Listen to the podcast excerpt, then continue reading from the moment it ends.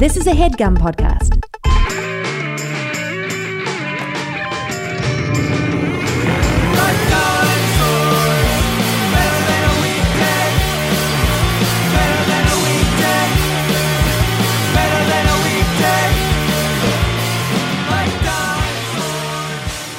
Everybody, welcome to the Jeff Rubin Jeff Rubin Show. I am Jeff Rubin, and today joining me on the Skype my phone is Joel Schwartzberg. Joel has been teaching people about communication and presentations for years. He has written a book on the subject called Get to the Point Sharpen Your Message and Make Your Words Matter.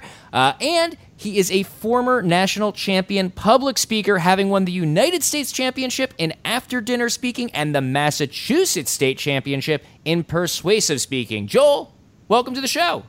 Thank you so much, Jeff. It's a pleasure. Joel, uh, for most people, I think speaking is the thing uh, they do when they want to communicate about something else. But for you, speaking is often the focus. It's often the thing itself. When did you hone in on public speaking as like its own craft to be practiced?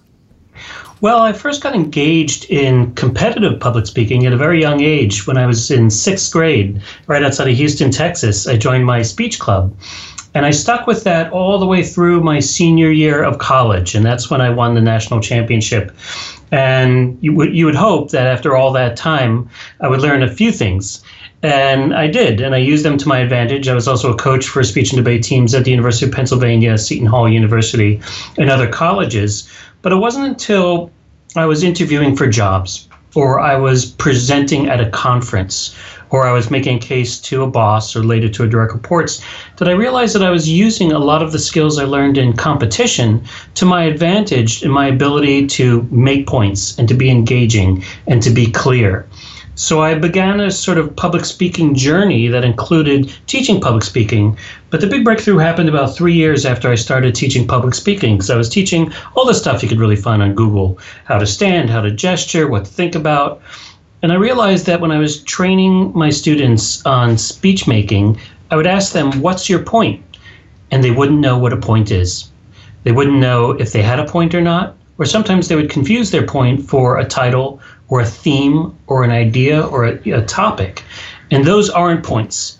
And that's when I sort of charted my own path. And that's really what the book Get to the Point is about. It's about reinforcing this idea that if you don't have a point, it doesn't matter what you do as a public speaker after that, you are rendered pointless. And, and nobody wants to be that.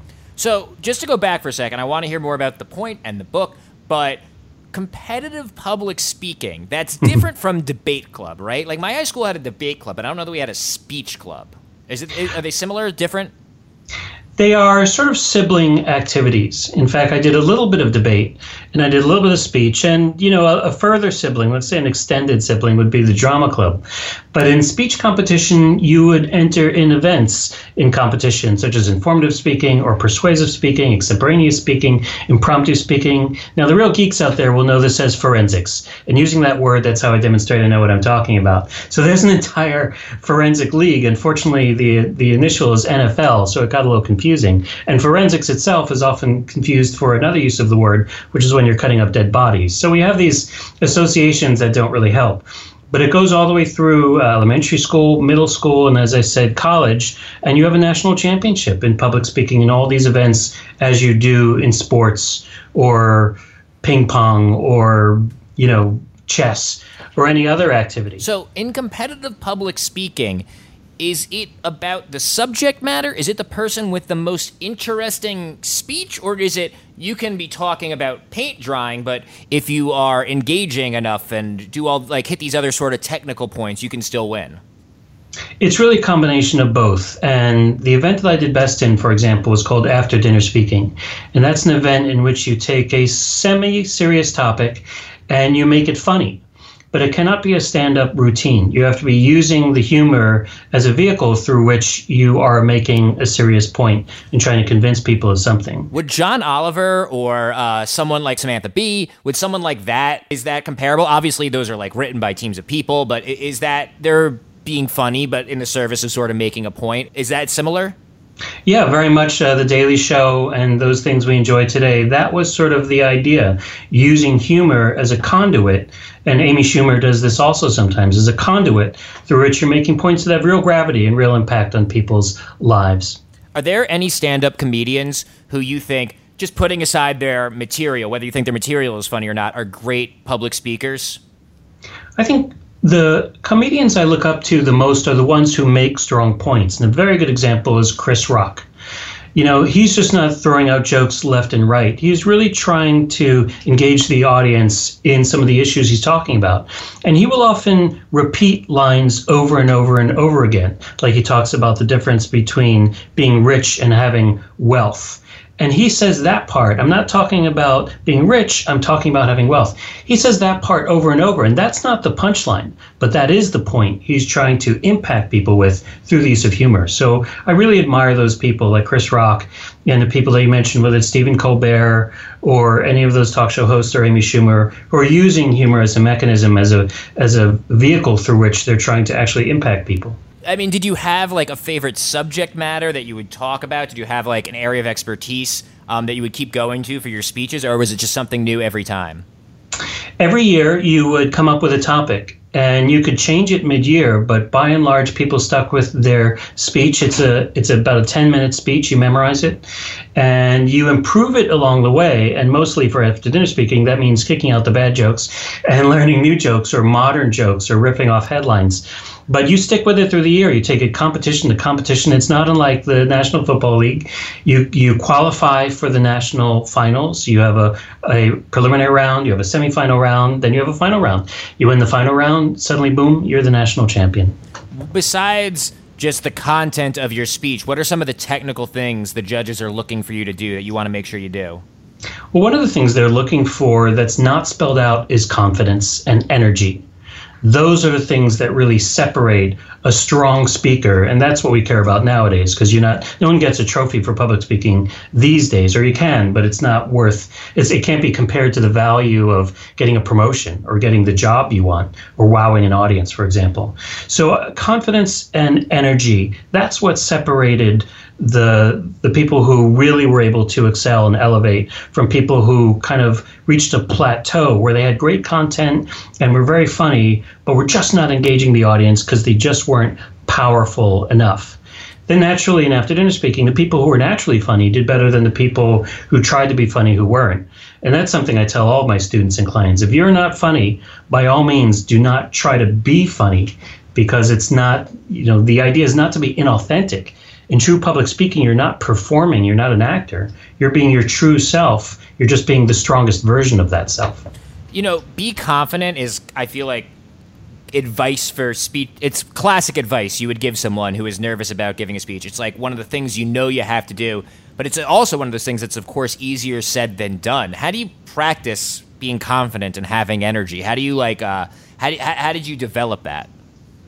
It's an excellent question, and it's something I cover because I do not want to give unactionable advice. It's like you said, useless to sell someone to sound more confident or to sound like a leader, or uh, even Jeff to say, stop saying um and ah so much. You need to give people something that they can do to either replace a bad habit or to sound more confident. So, one of the things that makes people sound more confident and more powerful is volume. Now, sometimes we think, oh, well, I'll increase my volume. All that does is help people hear me more. It's about audibility. But when you increase your volume, when anyone increases their volume, a magical thing happens. You sound more credible, you sound more confident, you sound more competent, you sound more authoritative, and you sound more like a leader. So, what I really encourage my students to do, whether it's an intern or a CEO, is increase your volume, and automatically you will have all those benefits. We all know how to be louder. And so it's really a very useful tool to get to the place you want to be in terms of your reputation and credibility. When you won, like what was what was your mm-hmm. what was your championship speech about?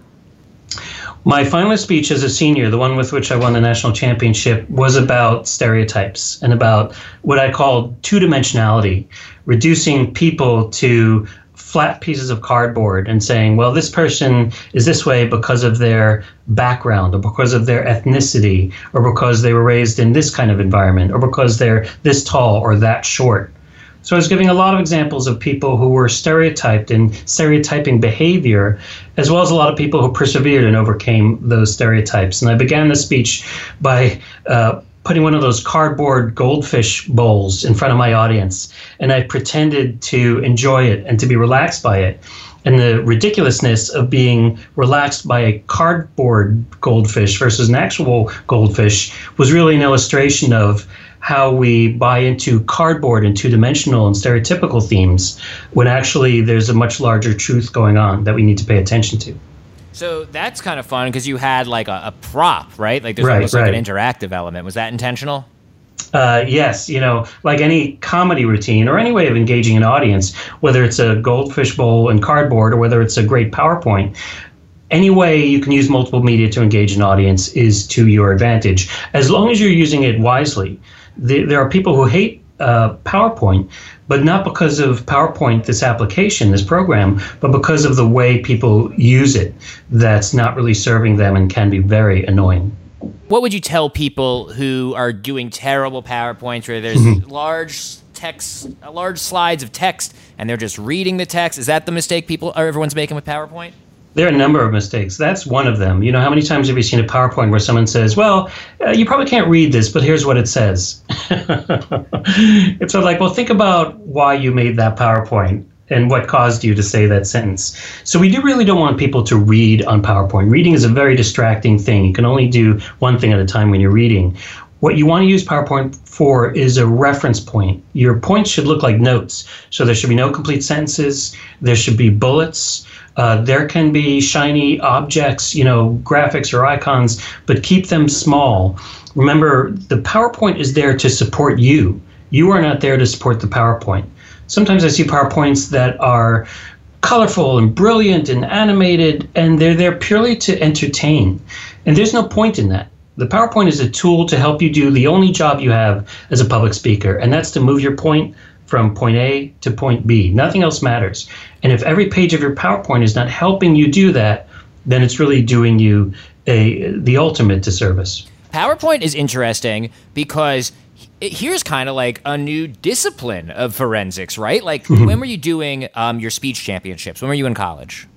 I was in college, I graduated in 90, so I was uh, competing in college anyway from 1986 to 1990. So there was no PowerPoint, there were no cell phones, right. no like iPods. Slides no existed, there were slides, but they were so right, difficult and done, cumbersome that like you, you you know you had to really make them count. Whereas now they're so easy to make that I think people um, will do them for anything, and it's kind of expected to do them. But at the same time, it has sort of developed this new type of speech, the PowerPoint speech, right?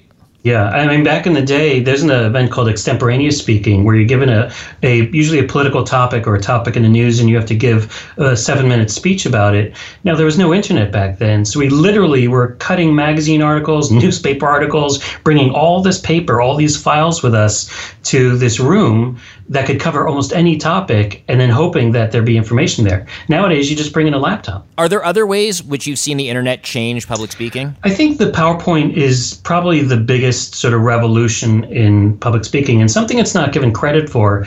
I'm a visual learner and I'm a terrible auditory learner. So if you basically if you tell something something to me, I'm not going to really process it well unless I'm really concentrating. But if you show me something, I'm going to process it much more easily.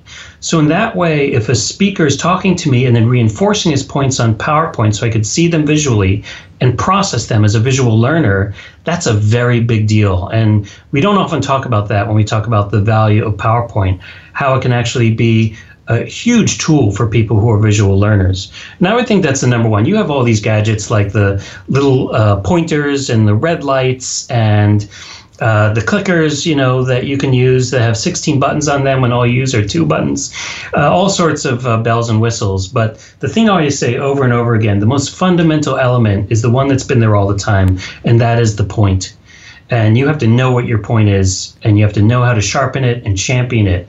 If you can't do that, it doesn't matter what technology you have, how funny you are, how attractive or charming or charismatic you are. Nothing else matters if you really don't have that foundation. I gotta say, you really practice what you preach about this having a point thing. And it's kind of fun because your point is having a point. Right. I think everyone thinks they have a point. How do I, what, what's a good way to pressure test whether I have a point or whether I just have a title? Well, Jeff, you know, one of the things I wanted to do was provide a really simple test, even easier than a Cosmo quiz, that will tell you if you have a point or not. So I developed this thing called the I Believe That test. And it's pass fail, and it'll basically tell you right off the bat if you're on your way to making a point. And it goes like this take and conceive what you think is a point you might be making in your professional or personal life. Anything, something you'd want to convince someone else of, or an idea you want to convey. Now think of it in the form of a of a one sentence, at least one sentence. Now put the words I believe that in front of that sentence. Here's the quiz. Here's the challenge. If what you have next, now that you've put I believe that in front of it, is a complete sentence, not a run on, and certainly not a fragment, if it would impress your fourth grade language arts teacher as a complete sentence, then you are on your way to making a point. If it does not, you have to reimagine that phrase until it makes sense. So let's put this into practice. You can't say, I believe that podcasting. You cannot say that I believe that the power of podcasting. You can't say, I believe that great podcasting. None of those are sentences. You're not making a point. If I said to you, what are you going to speak about? And Jeff, you say, I'm going to talk about podcasting. You're not telling me, what do you believe about podcasting? What's the impact of podcasting? What's your take on podcasting? You know, there's so much information there that's critical to your point that you're not communicating. But you can say, I believe that podcasting is the best way to reach people who have a hunger for information. Or I believe that social media is the best way to reach out to and make a difference to millennials. Those are complete sentences with the words I believe that in front of it. And those are the beginnings of a point. And by a point, I mean a proposition, an argument, some piece of value that you want to give to your audience. Right, right, right. And your book is all about points, or at least the title is. So I'm assuming the book is because then it's on point. right. In fact, you know, I pitched it to my publisher as a general public speaking manual, and this point stuff would be a big part of it. And they read it and they said, you know, this stuff about standing and breathing and eye contact. First of all, you could find that anywhere and you could find a million books on that. But this stuff about a point is so important. They wanted me to take out all the generic public speaking advice and really focus in on that. They even gave me a word limit, 15,000 words, because if I can't make my point in 15,000 words, I'm like the dentist with bad teeth or the hairdresser with bedhead all day. I need to prove that I can make my point in something this tight and concise. What are the differences between writing a speech and writing a book? Hmm. Well, one is meant to be heard and one is meant to be read. So, how does that affect what you do? Right. Uh, in the process of creating it? Yeah. So, when I write a speech, and I rarely do, and by the way, I recommend people don't, you should never be writing out a full speech word by word. What you should be writing out are reference notes that you can use to then deliver and, and convey a point. But when you're writing to be heard, you want to keep it as tight as possible. Because here's something important uh, that's a big difference between the two. When you read something you can take the time. You could stop you can reread you could think about it pause put a bookmark in it. In a speech you can do none of that. So here's what it boils down to and here's what i always say. Your audience needs twice as long to digest what you've said as you need to say it. Speakers often think it's one to one so that means when you're writing a speech, you need to keep it as short as possible, as tight as possible, and one of the ways to do that, and one of the things I do, is to look for a very innocent word, and that word is and. A N D, and. I know when I see and in a speech, I'm headed down a road where I'm probably going to complicate the message to my audience because I'm trying to load up uh, a point with so many different things. It is not a Christmas tree where the more ornaments and glowy, th- you know, shiny things you add to it, the better it gets. You actually want to make it shorter and shorter and shorter and shorter we know that less is more. We know that in writing. What we need to learn is that more is less. When we add more to it, we think we're adding value, but we're actually forcing the audience to to receive many points of information. And those points are, are, are fighting with each other for your attention. And because many points are fighting with each other, they're diluting the impact with each other. And let me make this clear through an example. If I give a speech where I said this approach will make us more effective, efficient, powerful, super, and memorable, first of all, how many of those descriptors is the audience going to remember? Second, which one of those is most important to me? No one would know because I didn't give any indication of it. In fact, it may be hard to remember any of those because all of those adjectives are competing with each other, as opposed to my saying, this approach will make us more effective. Boom. One idea gets into the audience, they have the time to process it because it's simple. So that's, I think, the biggest difference between, let's say, writing a book and writing a speech. The speech has to keep it simple, knowing that an audience only has a very, very short attention span and a very short amount of time to process what you're saying. Right, right, right. Can you give me an idea, like what, how, when you write notes um, for yourself, mm-hmm. you're not writing out your entire speech as like one log word document. You're doing bullet points, if I'm understanding this correctly. Well, first of all, do you write them or type them? it depends if I'm writing for someone else, and I do that in my day job. Uh, I'll often type them and print them out. But the key thing is that they're readable. So I use a large font. I put a lot of space between the bullets. You know, notes are meant to be a sort of lifesaver. You can glance at them quickly, and they remind you of the things you're going to say. And what's what I found very helpful is I say the the notes are like a band set list you know, band's about to perform. So there's a little sheet of paper taped to the amplifier that has the list of songs and the order you're supposed to sing them in.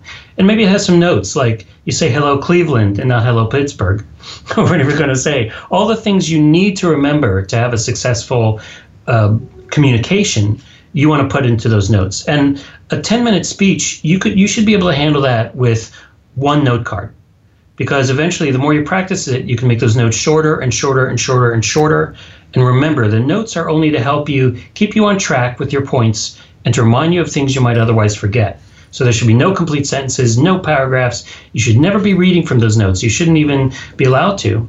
And Jeff, I'll tell you, when I do workshops with people, I have them write notes and then I look at their notes. And if their notes make sense to me, I have them rewrite the notes. Right. The idea is that the notes should make no sense to me. I should not be able to give your speech with your notes. They should only mean something to you, like the things you would write on your hand the night before a test. So that tells me a lot about your college career, but the, um, the, your non your non forensics college career. But what about yeah. okay? So you've got your notes, and now you sort of need to get it into your head. Do you rehearse it over and over again? Do you just like sleep with it under your pillow? How do you get like? How do you make sure that the, that everything you didn't include in the notes is actually in your head, and that you will be able uh, to you know speak without leaning on the notes and that and that you've got it all. How, how, how do you rehearse if you rehearse? Right.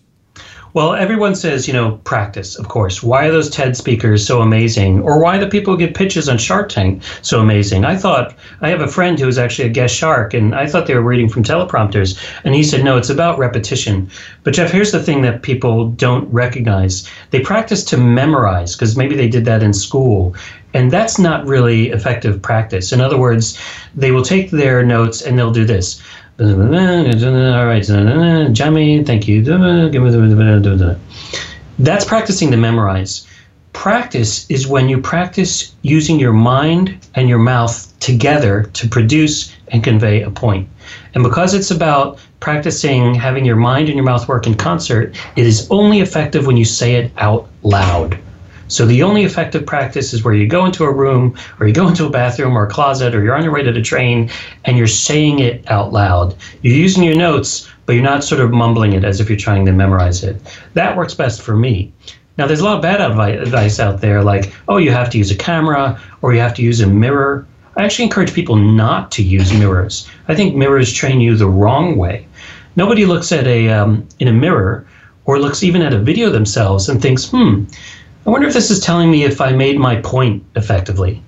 Nobody asked that because you're too busy doing what you were trained to do in front of a mirror or a camera. Are my teeth white? Did I wear the right shirt? Do I look terrible? Do I look not so confident? When really the ball game uh, is, am I delivering my point? And that's something you won't think about when you're looking at an image of yourself. That image has no clue. Do you have a place that you like to rehearse? Like, do you do that just in your room by yourself? Do you like to do it walking? Anywhere. You know, I, I take a train from New Jersey to New York City every day. And Where back. are you in New Jersey? I'm in Chatham, New Jersey, nice. right by the uh, Short Hills Mall. Love it. You usually go by malls. For those not from New Jersey, this is how felt people from New Jersey communicate with each other. Uh, this is how you geolocate: is which mall are you near? I grew up. Right. By, I grew up by the Menlo Park Mall. Oh yeah, yeah. I lived in Fords, not too far from there. Actually. See, so that this is how we communicate in New Jersey. Sorry, keep yeah. going. In Long Island, by the way, it's which exit on the LIE you were on. Here in New Jersey, it's by malls or diners. I think diners. Diners is good too. Yeah. So you so, like to practice on the train. Yeah, I like well, I like to do my writing on the train. I can't practice out loud because I'm usually in a quiet car, and you know people think there's something wrong with you if you're talking that loud. But I have a seven-minute walk from my house to the train station, and that's really where I do it. I say it out loud. I look at my notes, but by and large, I'll do it in a hotel room. I'll do it in my office. I'll do it in a closet. I'll do it in the bathroom all the time. I do it in the bathroom. I just kind of shut the door and I just go through it with my notes because it's not about, you don't have to practice in the setting where you're going to speak. You don't have to sort of mimic the context or the room or the environment. Like I said, it's all about training your mouth and your mind to do this together, to, to be cohorts or uh, work in cahoots, uh, to do this thing, which is to push out this point. What about this is classic speech giving advice? It's like I, I don't know if anyone actually gives this advice or it's just something they say mm-hmm. on TV. Picture everyone in their underwear. Is that a real thing? I don't even really understand how that's supposed to work or what the, what the theory behind this is. I don't know either, to tell you the truth. That's sort of uh, a mother's tale or an urban legend.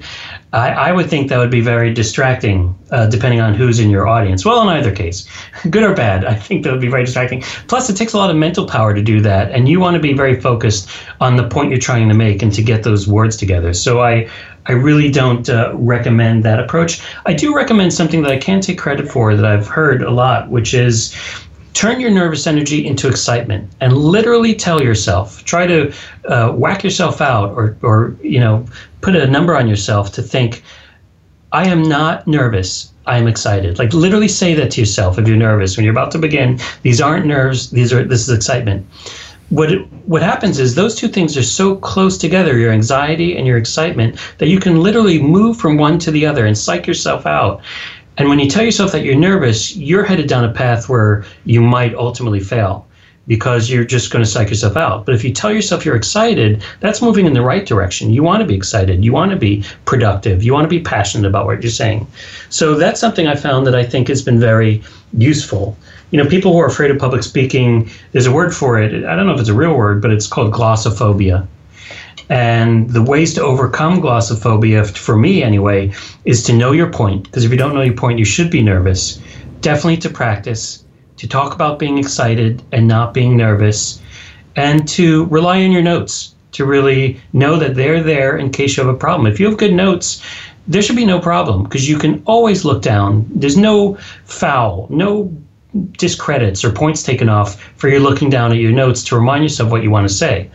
The key is not to then talk into your notes. Once you look down, remind yourself what you want to say next, then you look up because you always want to be communicating directly to your audience, looking into their eyes.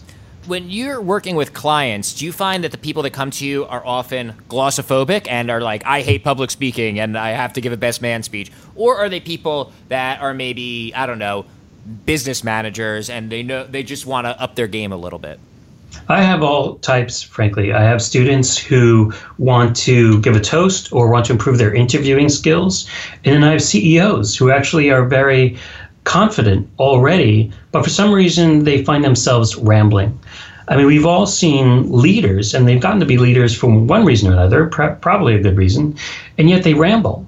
And they ramble because they don't have a point. And this is the beauty of, of my focus, and really makes it easy on me, this idea of having a point, I say the same thing to the student as I say to the CEO. We work on the same exercises to focus on your point, to make sure that you're not adding things to it, to make sure you're not using badjectives. And badjectives are general adjectives like very good, interesting, awesome, uh, amazing, that are so broad they don't mean anything. So I counsel people away from that. And with these tools and, and, and tricks, you can actually improve whether you're at the low end of the spectrum and need more confidence or whether you're at the high end of the spectrum and just to need to make sure you're focused and have impact. Right, right, right. And does public speaking, you're talking about people that come because they want to be better at interviews. Does practicing public speaking also make you better at small talk? Because I actually think I'm decent at public speaking, but I'm terrible at small talk. What do you think you do at small talk, or what do you think is the mistake you make or the flaw you have with small talk? I guess I don't know what to talk about, right? That must mm-hmm. be the most common thing people say about small talk. Um, and I'll often find myself, listeners will be amused to know, going into what I describe as interview mode. And people have called me mm-hmm. out on this, where I'll just like start interviewing someone like they're on my podcast because that's, I know how to do that, but like I don't know how to start a conversation about something else. Yeah, I think they're going to be diagnose that for podcasters, podcastism or something like that. You just interrogate, and no one likes to be interrogated. I know people like that.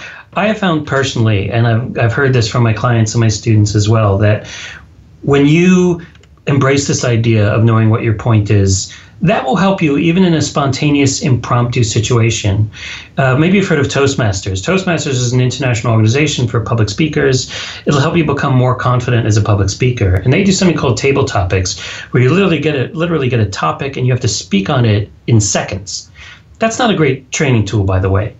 But someone who knows a point looks at the topic and says, "All right, what's the point I want to make from this topic?" The person who doesn't understand the point thinks, "All right." How can I create a certain number of words that will cover this topic? Or how can I just keep talking until I find, until I come up with something interesting? So it helps somewhat with small talk because even when you're small talking, somewhere in your brain you could be thinking, I need to have some intention with this. Or this person is making this point, and I have a thought on that. I'm going to make a counterpoint about that. Now, obviously, when it's a more professional setting, like the Monday morning meeting, say you had an idea in the shower, you want to present it, having it in the form of a point will give you more impact. And certainly, if you're interviewing for a job, I would love to see more uh, people who are interviewing for jobs and looking for careers because that setting, the interview setting, is the perfect scenario for where having a point will elevate you and get you that job. Not having a point will sink you. What is like a point? I might want to make in a job interview. Like I am uh, a really hard worker. Maybe that's what. Right.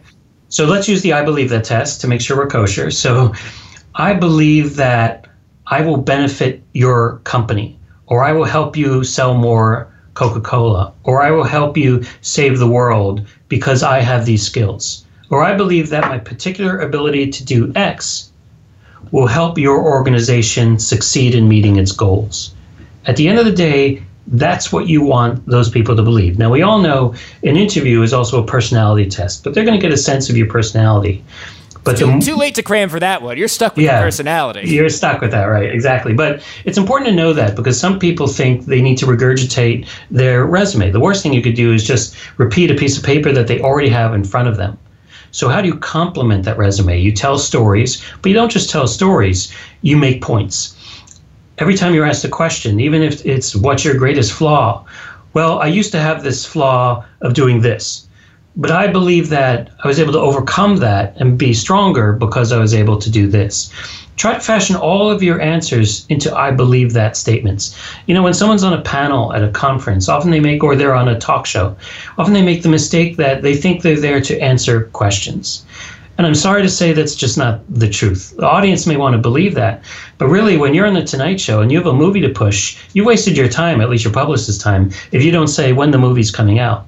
Similarly, when you're on a talk show, or you're on a panel, you have things you were invited to say, points you need to make. You need to make them and not just answer questions. If you spend your whole time answering someone's questions but don't make your point, you've really wasted your time because you were not there to make someone else's point. You were there to make your own point. we're talking about like sort of these common mistakes I'm sure everyone can relate to, but even you as a Toastmaster, there must be some area where you still uh, worry that you're going to make mistakes, times you are nervous. Like, wh- what is it for you that, like, you are there common mistakes that you still find yourself making? Yes, well, we're all on journeys. Nobody is perfect, and nobody's not really nervous either. We just need to know that the the the frenzy that we feel, the nervousness that we feel, is not in our those butterflies are not in our stomach. They're in our head, which means we can control them. Now, I'll answer your question. I'm a fast talker. I talk too quickly, and if I was training myself, the last thing, or I know that the least effective thing to tell myself is, well, don't talk as fast. You know, sorry, I spent too much time in New York. I just I talk really really quickly. So the tools I use to talk more slowly are two specific things. One is I raise my volume. because I know if I'm pushing out that much breath to speak that loudly, it'll be very difficult for me to talk quickly and loudly at the same time. So, talking with a greater volume will force me to talk less quickly. The other thing I do is to embrace pauses. So, I try to deliberately pause. And pausing slows me down and allows me to control what I'm doing. And I want to talk about that for just a second, Jeff the idea of pausing. Pausing is a public speaker's best friend. It has lots of good stuff. It creates suspense and it shows that you're thinking. But for me, what pausing really does is it slows you down and it puts your mind ahead of your mouth. And let me explain that. Often when we talk, especially if you're like me, a fast talker, your mouth is traveling well ahead of your mind. And your mind's like, wait, wait, wait, wait, I got to catch up to make sense of all these words that are coming out of your mouth. What you need to do is flip that so that your mind is traveling ahead, clearing the path, and telling your mouth exactly what to say. So even as I'm talking to you, I'm trying to pause, I'm trying to slow down, because I know now that my mind can work in such a way to allow me to make my points with precision. When you think when you think of, I'm pausing now to think of a question. right. And silence is fine. Often we're afraid to have have silence uh, because we think it means that pe- we don't know what we want to say or we lost our train of thought. But nobody remembers silence. Very few people come away from a public speech or presentation and say, you know, that was great, but there were too many pauses. That's because nothing happens. It's sort of like your sophomore year of high school. You don't remember it because nothing really important happened during that time. And pausing is the, is the same way. So don't fear pauses. You just need to embrace them. When we talk about volume and modulating your volume, is your recommendation to be as loud as you can without yelling? Is there like a proper volume level that you tell people to seek? I tell people to speak too loud uncomfortably loud. Even into a microphone? Um, to a microphone, I would just say loud. Usually, it's about the strength that's coming from your chest, not so much you're not screaming or yelling. You, you don't want to scream and yell into a microphone, but you can use a strong voice in front of a microphone. And I know this just last week, I was doing stand up, it's on my bucket list. So I was doing some stand up comedy, and I wasn't talking in a normal volume at all, even though a lot of the other comedians can. I was talking in a loud tone. I wasn't screaming or yelling. I wasn't Sam Kinison. But I think that volume had a certain energy that allowed me to engage and keep my audience captivated. So I usually tell all people to try to be too loud because for one thing that helps the people who are generally too soft and that's most people by the way i do an exercise where i go around the room and i say give me your name your title and say one through five uncomfortably loud too loud so they try. And then I asked the rest of the audience, raise your hand if you thought that was too loud. If you would say later, boy, you know, Jack was a little loud. Nobody raised their hand. And I said, well, what adjectives would you connect or ascribe to that new volume? And you know what they would say? They would say leadership, assertiveness, confidence, all those good things that happen from volume. Now, there are some speak- people who speak too loud and have a, it's easy for them to speak way too loud, annoyingly loud. And you know what? I also tell them to aim for too loud because I know, and you probably know, Jeff, your social controls will never allow you to do something truly embarrassing, no matter what some public speaking teacher tells you. So I want them to always be speaking in their normal loud voice. And I want people who are speaking too softly to speak louder and even to their own ears, uh, uncomfortably loud, what they would consider uh, very, very weird and awkwardly loud how was your experience doing stand up? What was that like? Like, um, so obviously you've given public speak. You you're very comfortable speaking publicly, but were were you more nervous than you usually are giving a speech? I imagine you would be, right? I would be. I mean, doing stand up comedy is a little, it's like the jumping out of an airplane of public speaking. And the biggest hurdle for me is the jokes I tell are, are pretty precise. So I can't mess up the wording and I can't mess up the timing. That means I have to memorize it. I can't talk my way around it. I can't use synonyms. I can't sort of stop and sort of work my way through it. Uh, because of that needing to memorize, that's what made me nervous. I was thinking right before they called me, I was thinking, I'm not nervous about getting up there. I'm not nervous about uh, presenting in front of people. I am nervous about screwing up these jokes because I didn't memorize them well enough and I might mess them up. And that'll be the difference between crickets and a laugh. So, but like I said, that's a that's the bucket list for me. I'm never going to jump out of an airplane. I'm never even going to golf. But I do want to try these sort of adventures because there's no high like having an audience really really appreciate you, whether they're nodding, and that's a brilliant thing for a public speaker, or they're laughing, which is the comedy version of them nodding. What was your experience like? How would how would you describe someone who knows public speaking so well? Hmm. what was doing stand up different? Like, did you feel a different energy? I pretty much brought over all the things I knew from public speaking energy, volume, pausing when I could, articulation, which is something we haven't talked about, which is really, really important. Often we're mumbling because we're not aware that, remember, like I said, the audience needs a lot of time to process what you're saying. You help them with volume and pausing, but you also help them by slightly over articulating, not under articulating. They, they have a hard time uh, finding a mumbler funny even there are some funny mumblers.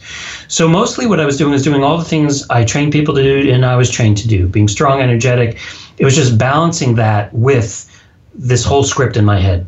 and I'll give myself an A minus. I think I got uh, most of it out there. At the end, a red light goes on telling you you're done. That threw me a little bit because I had a little bit to go. So in that moment, I had to bring it to a close on the spot in a very impromptu way, knowing that if I ruined the wording, I would mess up a joke here and there. So that was stressful at the very end. How how many times have you done this so far? Uh, stand up about four or five times. That's good. That's great. I think more than once. Like that first one, a little bit like you, it's you're not going to be able to grasp on, but then you kind of get your legs under you a little, right? Yeah and then i want to do better each time and it's like this i say it's my bucket list and the bucket just keeps saying more please. So i'm going to go back to it. I do not think it's the last time. Are there any other forensic adventures that are on your bucket list? Any other public speaking adventures? You know i love speaking in front of larger and larger and larger audiences. What's the largest audience you've ever spoken in front of? Probably about uh, how many people in the room? Maybe about 300 or 400 people was at a major conference and it was a TED like thing. And actually, no, I do know an answer to your question, Jeff. I do want to give a TED talk. And it's hard to get in there. It's hard sometimes because they have a theme and you have to match the theme. But that's sort of the biggest thing on my bucket list is doing a TED talk somewhere and having a lot of people say it because that's sort of the the mecca of giving a public speech. Now they retrain you and reprogram you, and I expect to be reprogrammed uh, to some degree, and I find that interesting too but I want to be up there, at that kind of stage, that kind of uh, audience. Because at the end of the day, what I want to do is reach as much people as possible. You know, when I competed, my goal was always to be in finals, not necessarily to win finals, but to be in finals. Because I wanted to do my stuff in front of the largest audience I could. And ultimately, that was the biggest fulfillment to me. Performing in front of the largest and the most audience that I could, not necessarily getting this piece of marble and plastic at the end of the day. You are also in, I can't believe I left this out while I was introducing you, the National Forensic Association Hall of Fame. Is that correct? That's correct. Is it's that a true physical building I can go visit that Hall of Fame, or is it more of a, a metaphor? It's a page on a website out there in the vast unknown. Uh, basically, there are two uh, national organizations: the American Forensic Association and the National Forensic Association. That's at the college level. There are other smaller organizations, but basically, if you win a national championship or you win what's called the pentathlon, that means you've done at least five events and you score high enough to make a placing in the pentathlon. I took 10th that year. Uh, then you're yeah you're a name on a web page on a website if you Google National Forensic Association, but no building, no green jacket. Uh, it doesn't do much for me, quite honestly. it's a nice but, honor, but it just did, so I, I appreciate that. and the book, the book is called. What's the name of the book again? The book is called "Get to the Point: Sharpen Your Message and Make Your Words Matter." And so you, you give the book uh, for that's people who can't reach you in New Jersey and New York. This is the best way to learn your teachings. Right. I will get out there. So people can find me at joelschwartzberg.net if they want to take a workshop or take a training. But to tell you the truth, this book is the best uh, capsulization of what I do. I meant it to be like a manual. You won't get a lot of theory here. You won't even get a lot of examples. You'll just get these real nuts and bolts approaches, the things I think are most effective. There are a lot of things out there that are not effective. I can't tell you how many times I Google public speaking tips and I see things that are just a waste of time or garbage or what are some what are some like garbage tips that we already talked about picture everyone naked what are like some other right. common advice you see that you disregard? So the mirror is definitely one. I've seen a lot of people say uh, practice in front of a mirror. I see people say practice with a um, in front of a camera and watch yourself on video. That will help you make you aware. It won't necessarily make you give you the ability to self-correct. Sometimes I see this one visualize. Visualize, visualize yourself having success. Sometimes there are baseball players, you hear them say, like, oh, I'm visualizing having a hit or a home run. And maybe I just have a brain that doesn't work that way. But I cannot, I can psych myself out to some degree. I cannot say, all right, I'm going to visualize success. Now I'm going to step into it and be successful. I think people need more actionable, truly actionable advice uh, to do the right thing. Some people say also, uh, you know, check out. It's so important. Get into the room ahead of time. Stand up on that stage, or ask your audience what they're interested in. I find those things interesting, maybe helpful, but they didn't make the book. They, they're not in my top 10. Uh, you know, my top 10 really starts at point and then all these other things that really help do that one thing, not to make you more memorable, not to make you seem like the genius public speaker, to do this very blue collar job of moving your point from here to there, because that's the ball game. And looking back at the conversation that we had this afternoon, have you used any of your forensic jujitsu just in this conversation? Is it something that would help you being interviewed? It seems like it would. You, you're very, you very on point. Like I'm just trying. I'm thinking back to this conversation. I'm thinking if you've demonstrated some of the concepts that you laid out, and it seems like you have, right? I'm trying to. You know, sometimes there's there's a lot to sort of keep in mind. So I would say, uh, to answer your question, the things I was keeping on mind. One was being loud, not mumbling, and probably the biggest one was keeping my sentences tight. I tried not to say, oh, there's this and this and this and this. I try to keep it very simple because I know people need things very simple when they're listening to them in particular to process them.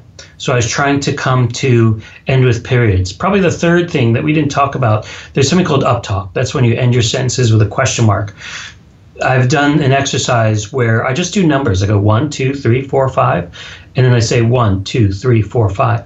And the audience always prefers the second one. They say that second group with the periods has more uh, seriousness, has more confidence, competence, authority. So I try to end as many sentences I, as I can, especially when I'm moving to a point, with a period and not a question mark.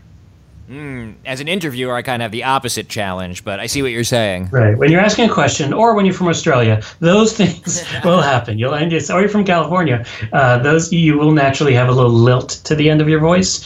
But just keep in mind, if you sound like you're asking a question, your audience will think you're asking a question. So if you're a CEO and you're saying, we're going to have higher traffic and we're going to make more money and we're going to open up new offices, I think so. That's why I'm asking you because I'm not sure. You know, those things happen, and an audience will process it that way.